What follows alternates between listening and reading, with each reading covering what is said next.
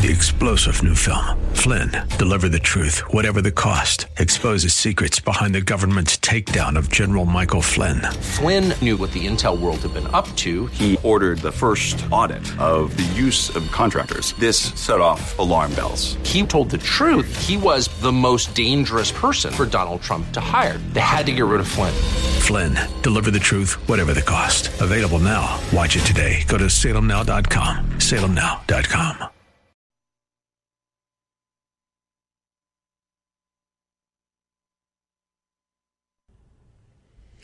Welcome back. Tuesday, February 21st, 2023. Our phone number is 602 508 0960. That's 602 5080 960. Anything on your mind? The text we shall begin with today comes from George Orwell. His book, 1984, which many of us thought was a dystopian novel, only to find out it has been converted into a policy and procedure manual for our times.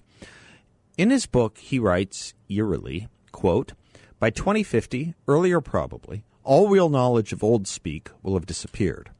The whole literature of the past will have been destroyed Chaucer, Shakespeare, Milton, Byron.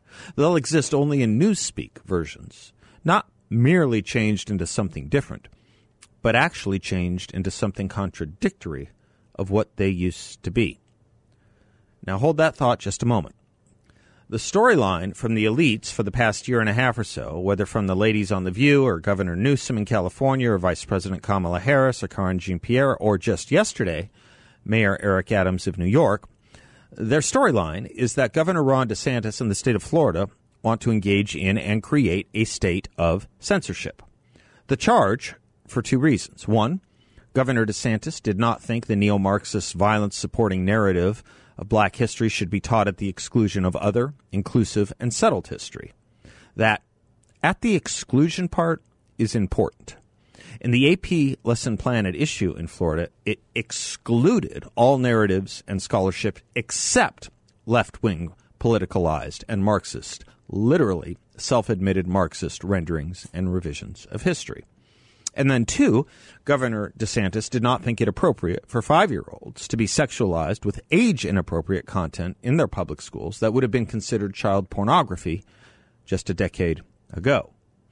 Now, for this kind of adult supervision, DeSantis gets defamed, taunted, and caricatured as someone who bans books and engages in censorship and revisionism.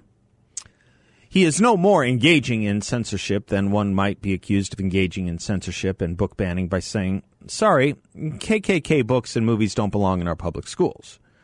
He is no more engaging in censorship than is it an attack on capitalism to say you can't sell or distribute cigarettes on public school grounds, where we at least used to think the lungs of our children were as worthy as the protection of their brains.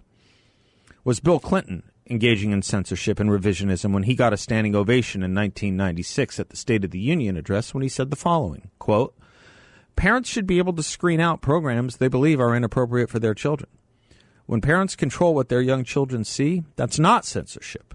That is enabling parents to assume more personal responsibility for their children's upbringing. And I urge them to do it. I challenge the broadcast industry, industry to do what movies have done to identify your programming in ways that help parents to protect their children. And I invite I invite the leaders of major media corporations in the entire entertainment industry to come to the White House to work with us in a positive way on concrete ways to improve what our children see. I'm ready to work with you. Close quote. Standing ovation. Okay. That's all just my setup. So this week we learned that the famous children's author, Roald Dahl, Charlie and the Chocolate Factory would be probably the book most of you know. There are others. He's having his books revised, changed, what he wrote in them. Except he's not doing it. He passed away a few years back.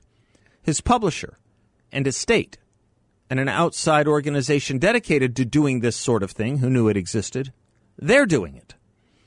Quoting the CNN story on this, and I quote, it has now emerged that current editions of Roald Dahl's books, published by Puffin, feature the following wording at the bottom of the copyright page Words matter. The wonderful words of Roald Dahl can transport you to different worlds and introduce you to the most marvelous characters. This book was written many years ago, and so we regularly review the language to ensure that it can continue to be enjoyed by all today, close quote.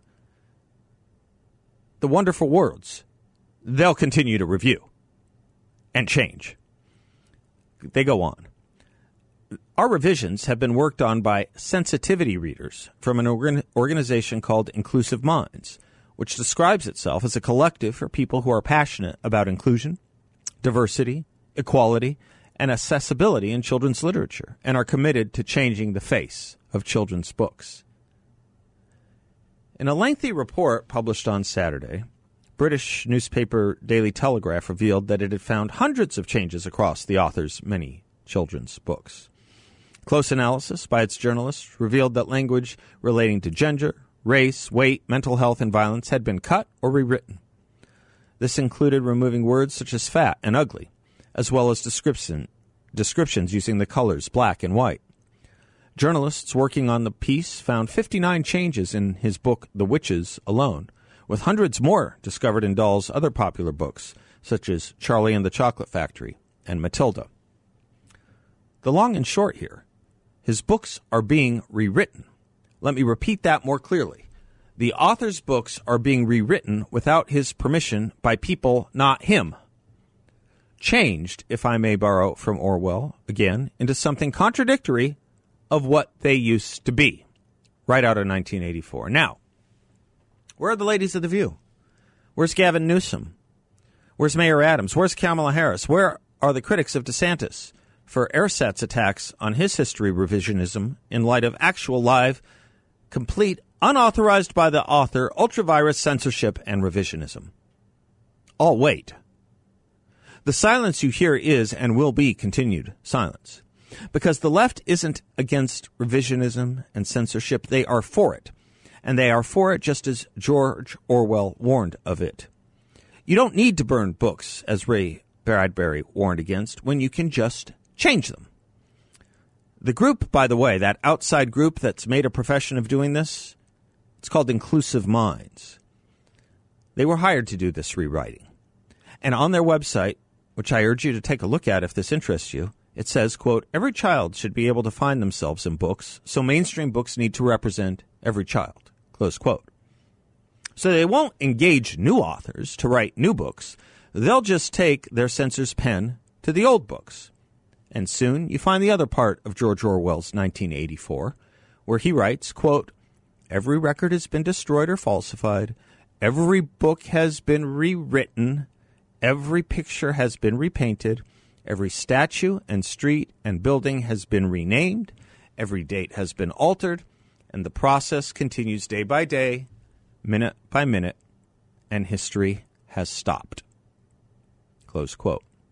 We aren't just in education wars anymore, which again are wars that we did not seek or ask for. But one side would make war rather than let the nation survive, and the other would accept war rather than let it perish. And the war came, if I can borrow from Abraham Lincoln. We are in the entire concept of the written word wars now. When it comes to our American history, we could look at the 1619 Project, now with a feature series on Hulu, and cite to George Orwell's line, quote, already we know almost literally nothing about the revolution and the years before the revolution. Nothing exists except an endless present in which the party, capital P, is always right. Close quote.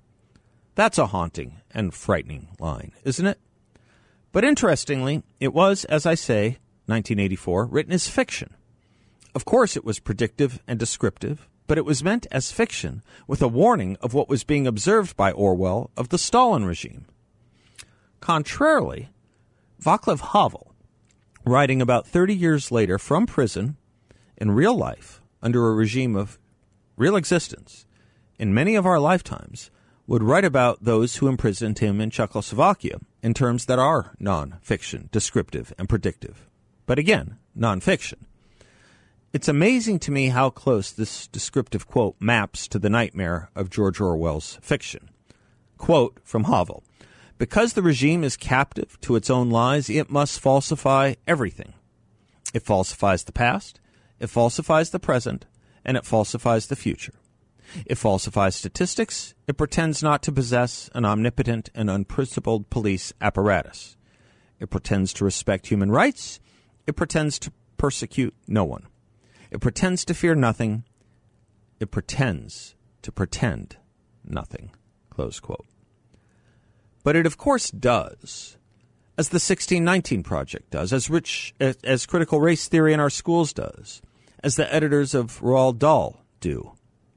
Here's the thing where our children's history books used to be written by giants in academia and scholarship, they were all liberal, but they were giants. Our kids needed to be weaponized against their country, or at least against their country's claims to some levels of achievement and decency. And evidently, great literature needs to be rewritten to soothe feelings rather than just exist and let us simmer in the way it improved our minds and imaginations that got us to this point of advancement in the first place. And so too many of our children get nonsense, taught by teachers who know little, if any better, from the likes of Nikole Hannah-Jones, the inventor of the 1619 Project. Try this on so you know who's teaching your children. Appearing on a podcast with Ezra Klein in 2019, Hannah-Jones promoted Cuba as a country with a quote viable and sufficiently ambitious integration agenda close quote due primarily to socialism. Here's her quote Quote, but in places that are truly at least biracial countries, Cuba actually has the least inequality, and that's largely due to socialism, which I'm sure no one wants to hear, close quote. That's your author of the 1619 Project, Hannah-Jones.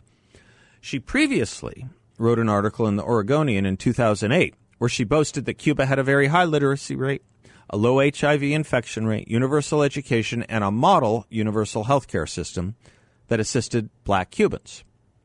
All of this has been thoroughly debunked the healthcare and the biracialism. I only recently was quoting scholars, by the way, on the problems with civil rights in, Cu- in Cuba, never mind the virulent and obscene racism of its founder, Che Guevara. Well, they aren't really as racist as Che Guevara anymore, you may say. Fine. Happy to hear it. He died the year before I was born. Any effort, though? Any any thought at all, any effort whatsoever, because of his racism, to, ta- to change the dates and his words or writings or speeches to denounce Cuba? Of course not. Because he was anti American.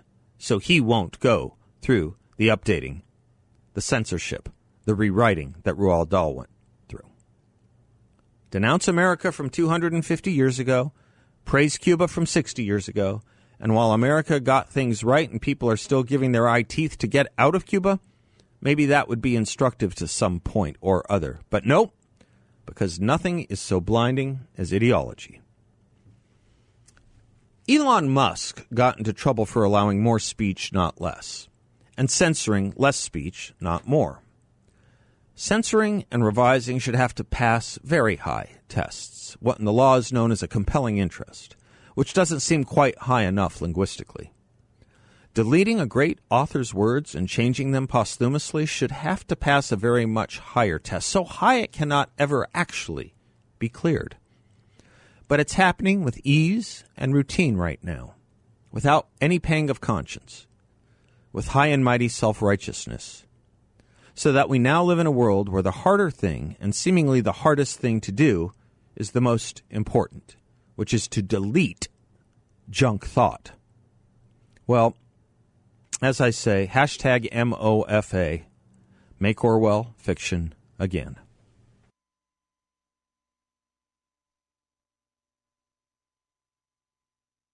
There goes Ryman Simon. Yeah, it is uh, Mardi Gras today, right? Fat Tuesday. And uh, tomorrow uh, commences, of course, the Lenten season. Uh, so we wish all a a uh, never know what to exactly the, the, the best words healthy a healthy Lenten season I think right? I think. Uh, you can't go wrong with healthy. Um, and if there's something better or more appropriate please do let me know. Uh, I want to talk a little bit about um, Biden's trip to Ukraine and Pete Buttigieg's now just announced 18 days after the fact trip to East Palestine. And everything kind of in the valence between those two stories.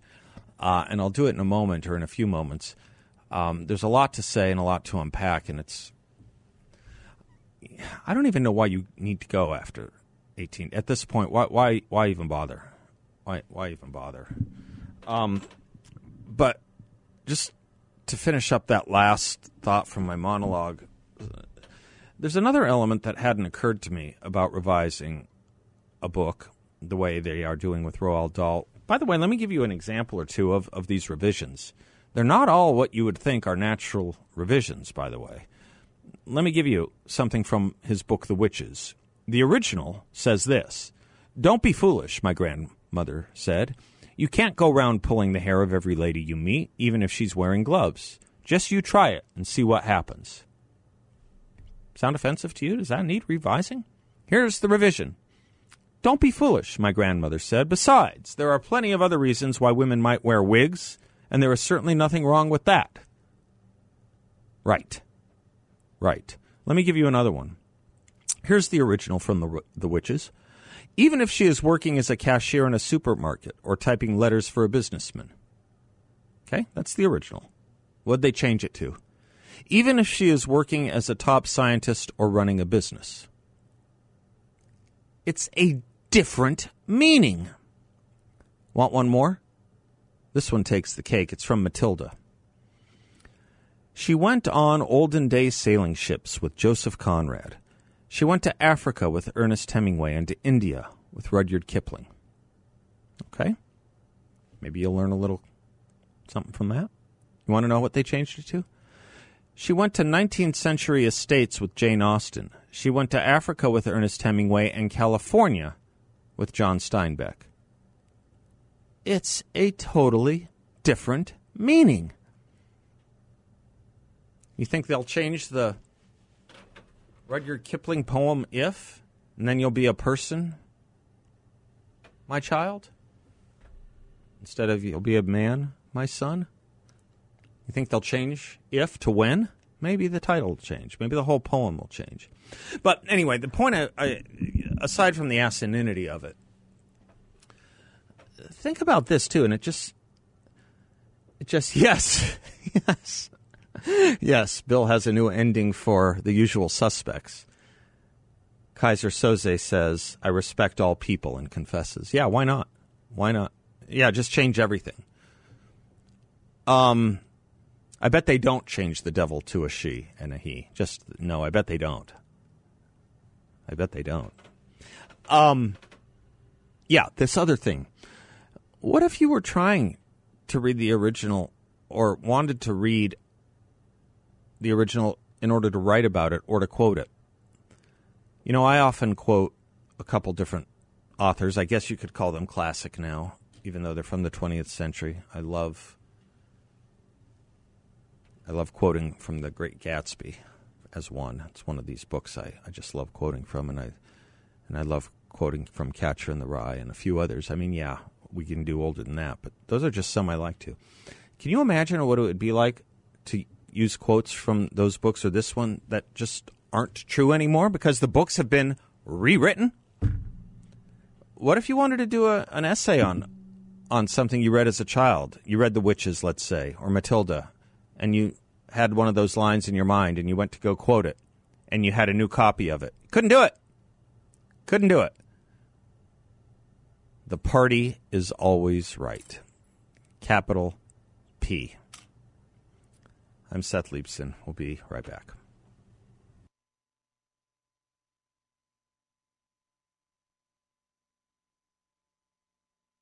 Welcome back to the Seth Leibsohn Show. John Dombroski is the president and founder of Grand Canyon Planning Associates.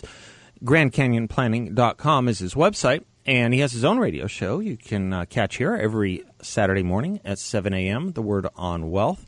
And GrandCanyonPlanning.com. It's a fun website. Also a great way to get in touch with him. John, how are you today? Fantastic, Seth. How you doing? I am doing just fine. Thank you, sir. Happy Mardi Gras. Yeah, happy Mardi Gras. And also, I think uh, it was on this date back in 72 that uh, President Nixon went to China for talks. There's all this talk about China. you know, Yeah. and this was the kind of the opening of that relationship. That's right. Yeah. That's right. So, Good for uh, you. yeah. Nicely done. Interesting. The Dow's taking it in the shorts today. Mm. Ouch. Yes, Yeah. it certainly has. Yeah.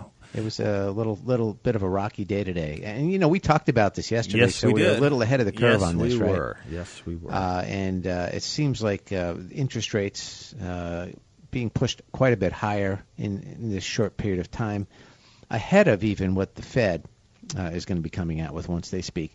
Uh, and this is all uh, based on some of the economic uh, indicators that we did get over the past week with uh, employment, unemployment, and also retail sales. Housing, of course, a little bit slower than expected, which is uh, one of the bigger declines, which is part of, I think, of what the Fed is trying to do again, slowing down uh, housing, which again will help hopefully affect you know the bottom line on inflation. Yeah, so in looking at these rates, does it give us any hint and clue too as to growth and where where we might have concerns that uh, uh, that might be considered recessionary?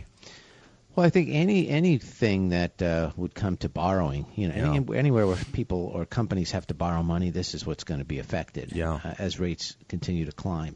Uh, a lot of these tech companies that that grow by, um, you know, by reinvesting in their business. Yeah.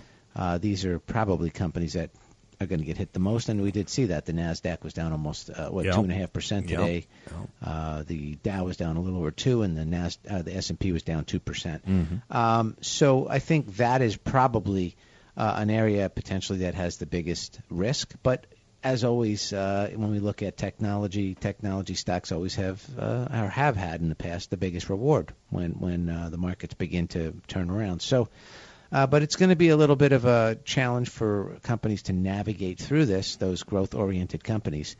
Those steady income earners, you know, uh, those uh, energy companies and some of these, you know, consumer staples uh, companies right now, those things that people are going to buy because they need them, uh, those may have a little bit of a less, uh, you know, um, volatile path moving forward for now.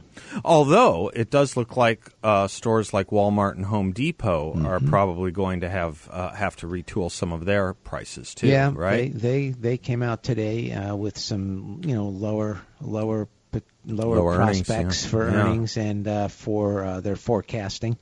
Uh, they don't believe they're going to have all that great of a year moving forward, uh, and that they're seeing it a pullback in the spending from the consumer.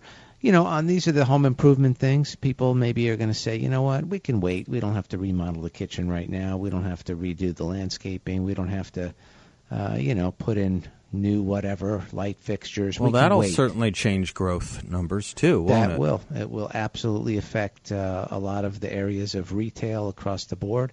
Same with clothing. You know, I mean, are we going to go out to these Mm-hmm. uh, high-priced stores? You know, it's interesting though when you look at some of the higher uh, end items in um, retail and clothing and so forth.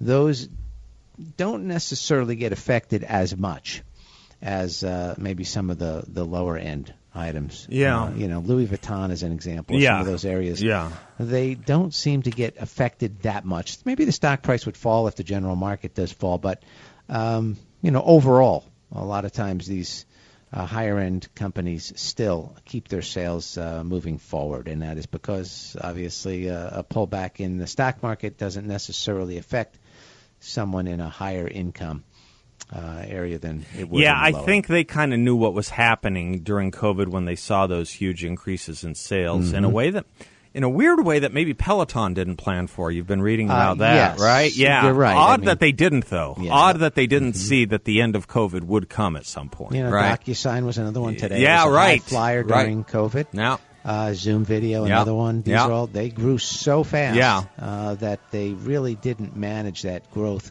uh, with the understanding that hey, this isn't going to go on yeah, forever. that, yeah, yeah. Some sometimes the music stops. yeah, you Thank don't you. want to be left standing. No, right. The last one. Yeah. Or sitting on a bike. Okay. Right. okay. All right. Uh, all right. Securities and advisory services offered through Creative One Securities LLC, member of FINRA Syndicate, an investment advisor, Grand Canyon Planning Associates LLC, and Creative One Securities LLC are not affiliated. We'll talk tomorrow. Seth. You Thank got you. it, John. Be Bye-bye. well. I'm Seth, 602 508 0960.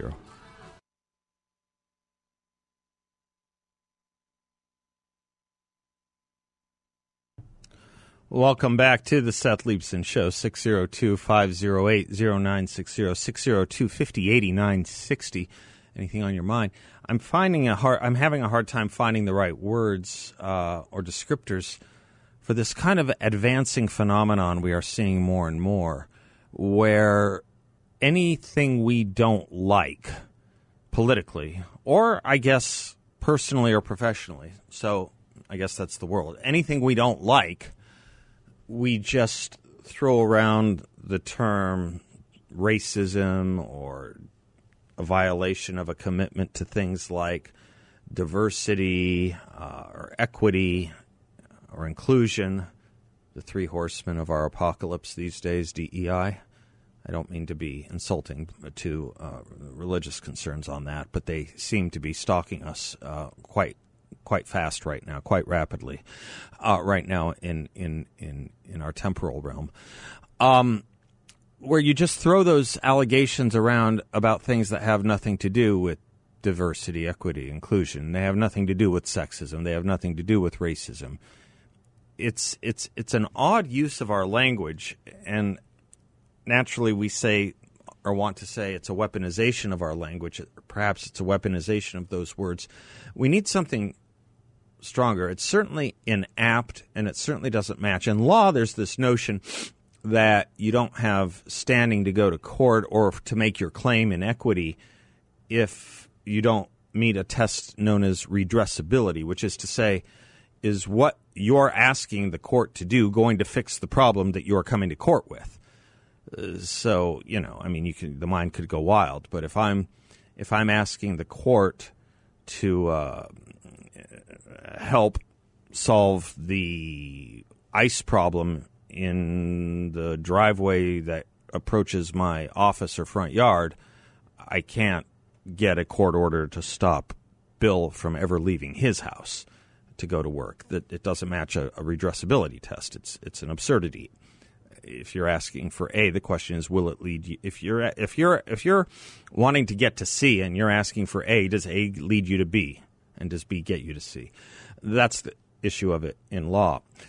And so it seems it should have some bearing in our conversations about everything we do. I, I was thinking about it. I just saw this story Amazon, which I would have thought was a fairly, shall we say, woke company. It's a Jeff Bezos company. It's a, it, it, it's it's certainly on the front lines of, of wokeness. So the um, they are now requiring a new return to work policy. Uh, this this is really interesting. The CEO, Andy Jassy, like every major company, they they had work from home policies in place for COVID, and now some of these companies are saying we need to revisit these. Elon Musk got in a whole lot of trouble when he made the demand that employees come to work something like what was it a minimum of three times a month or something like that. A little less than once a week was my memory of it. And the employees got up in arms, and he said, "Well, you're free not to work here. No one's forcing you to work here." And he he, he inherited he inherited all kinds of criticism. Let's see how much you hear about the criticism that'll be leveled at Amazon for the policy that says employees should come. Get this, three times a week. Three times a week. Employees are rising up. Will it make a lot of news? Why are they rising up? What is the demand of them coming to work three times a week violate? Quoting from the story at CNBC, it runs contrary to Am- the employees say it runs contrary to Amazon's position on diversity, inclusion, affordable housing, sustainability, and focusing on being the Earth's best employer. What the H does asking your employees to come to work three times a week have to do with the diversity and inclusion? Honestly, honestly, we just throw these terms around now thinking it'll answer any question or substitute for any allegation we can't make with actual reasoning, with actual fact. I don't quite understand the connection to affordable housing or sustainability and this interesting thing about and focus on being the Earth's best employer.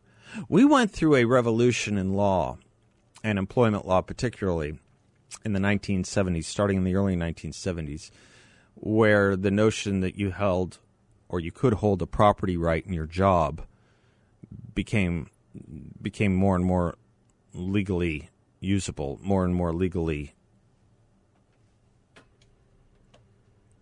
sound that that that people could claim a, a, a, property right into their employment. It was it was it was a big big debating point, and, and, and a lot of courts adopted various notions of it.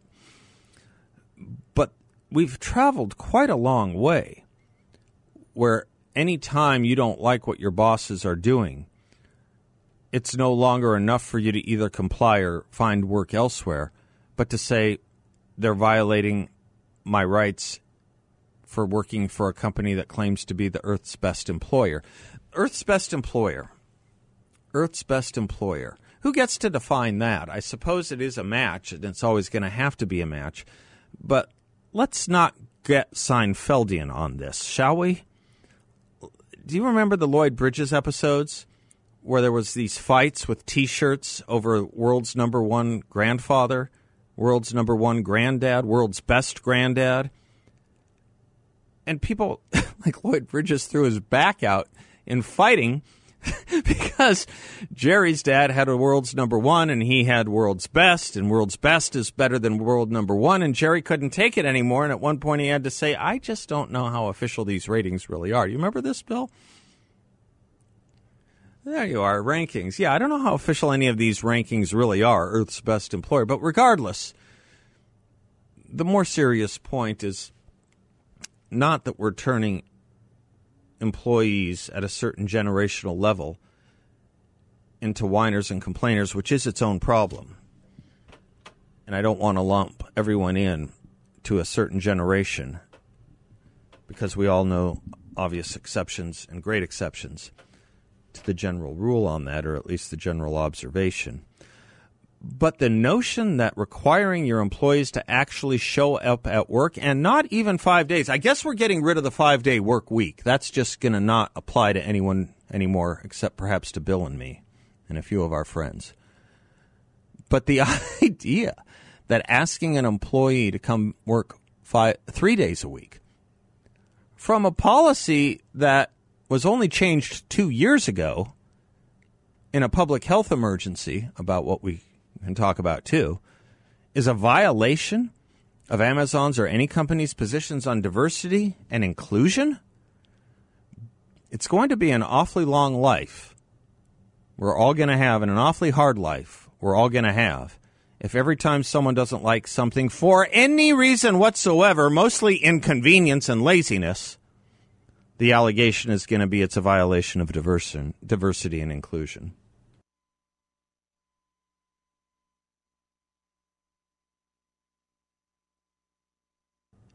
A lot of you have been hearing me talk about YRefy for a while now, and if you still have questions about what it is uh, like to invest with them, they would happily put you in touch with any number, any number of their uh, very ha- happy and satisfied customers in the Phoenix area who have invested with them and have done really very, very well. Their phone number is 888 YRefy 34. That's 888 YRefy 34. Uh, would you like your IRA to be earning strong? Fixed interest rates? How is your IRA doing? Would you like it to be earning strong fixed interest rates and not be dependent on the stock market or the Fed? Did you know you can invest with YRefy through an IRA or other qualified funds and you can keep your investment, including the high fixed interest rates you earn, tax deferred? That's right, your money can stay in your IRA and you don't have to pay taxes on the income you earn. InvestYRefy.com is the phrase. Uh, excuse me, I'm looking at the wrong. Is the website InvestYRefy.com? No, I'll make it a phrase. All the better. You can check them out at invest, the letter Y, R-E-F-Y.com, or give them a call at 888 YRefy 34. I heard a lot of debate back and forth, and a bunch of people were calling me today about Joe Biden's visit to Ukraine. Curious on any of your thoughts. Um, and uh, I listened to some of what Hugh Hewitt was arguing. I listened to some of what Mike Gallagher was arguing, and some of our other hosts on what I like to call our faculty. There is a division of opinion, and it's it's it's it all needs, I think, a somewhat more comprehensive view uh, uh, in that division of opinion, if you will. And and I'd like to talk more about that with you all as well. I can't do it in this short segment, but what Scott Johnson wrote at Powerline today is surely correct. He writes, I'm not sure the Biden administration has this particular venture fully scoped out. The Putin factor is particularly unpredictable. Reuters concisely reports today, quote, President Vladimir Putin on Tuesday delivered a nuclear warning to the West over Ukraine, suspending a bilateral nuclear arms control treaty, announcing new strategic systems have been put on combat duty, and warning that Moscow could resume nuclear tests, close quote. Scott ponders, is the weakening of our own strategic position relative to China an extra added attraction? China has taken Biden's measure and found him wanting. One fears that our fellow citizens will arrive at this destination too late. There's a lot wrapped up in all of this.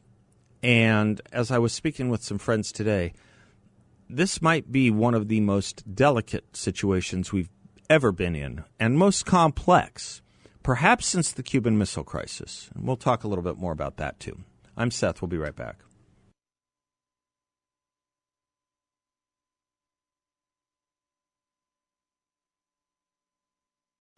Three star general Michael J. Flynn, head of the Pentagon Intelligence Agency, knew all the government's dirty secrets. He was one of the most respected generals in the military. Flynn knew what the intel world had been up to, he understood its funding. He ordered the first audit of the use of contractors. This set off alarm bells. The explosive new documentary, Flynn, Deliver the Truth, Whatever the Cost, uncovers the facts behind this scandal. Flynn told the truth. He was the most dangerous person for Donald Trump to hire. I find out the worst enemy that I'm going to face in my life is right here in America. They took my assessment and they wanted me to change it. And I was like, I'm not changing it. They had to get rid of Flynn. With in depth interviews, archival footage, and never before seen personal records of the man behind the headlines. I just felt like I was drowning. Flynn, deliver the truth, whatever the cost. Available now. Watch it today. Go to salemnow.com. Salemnow.com.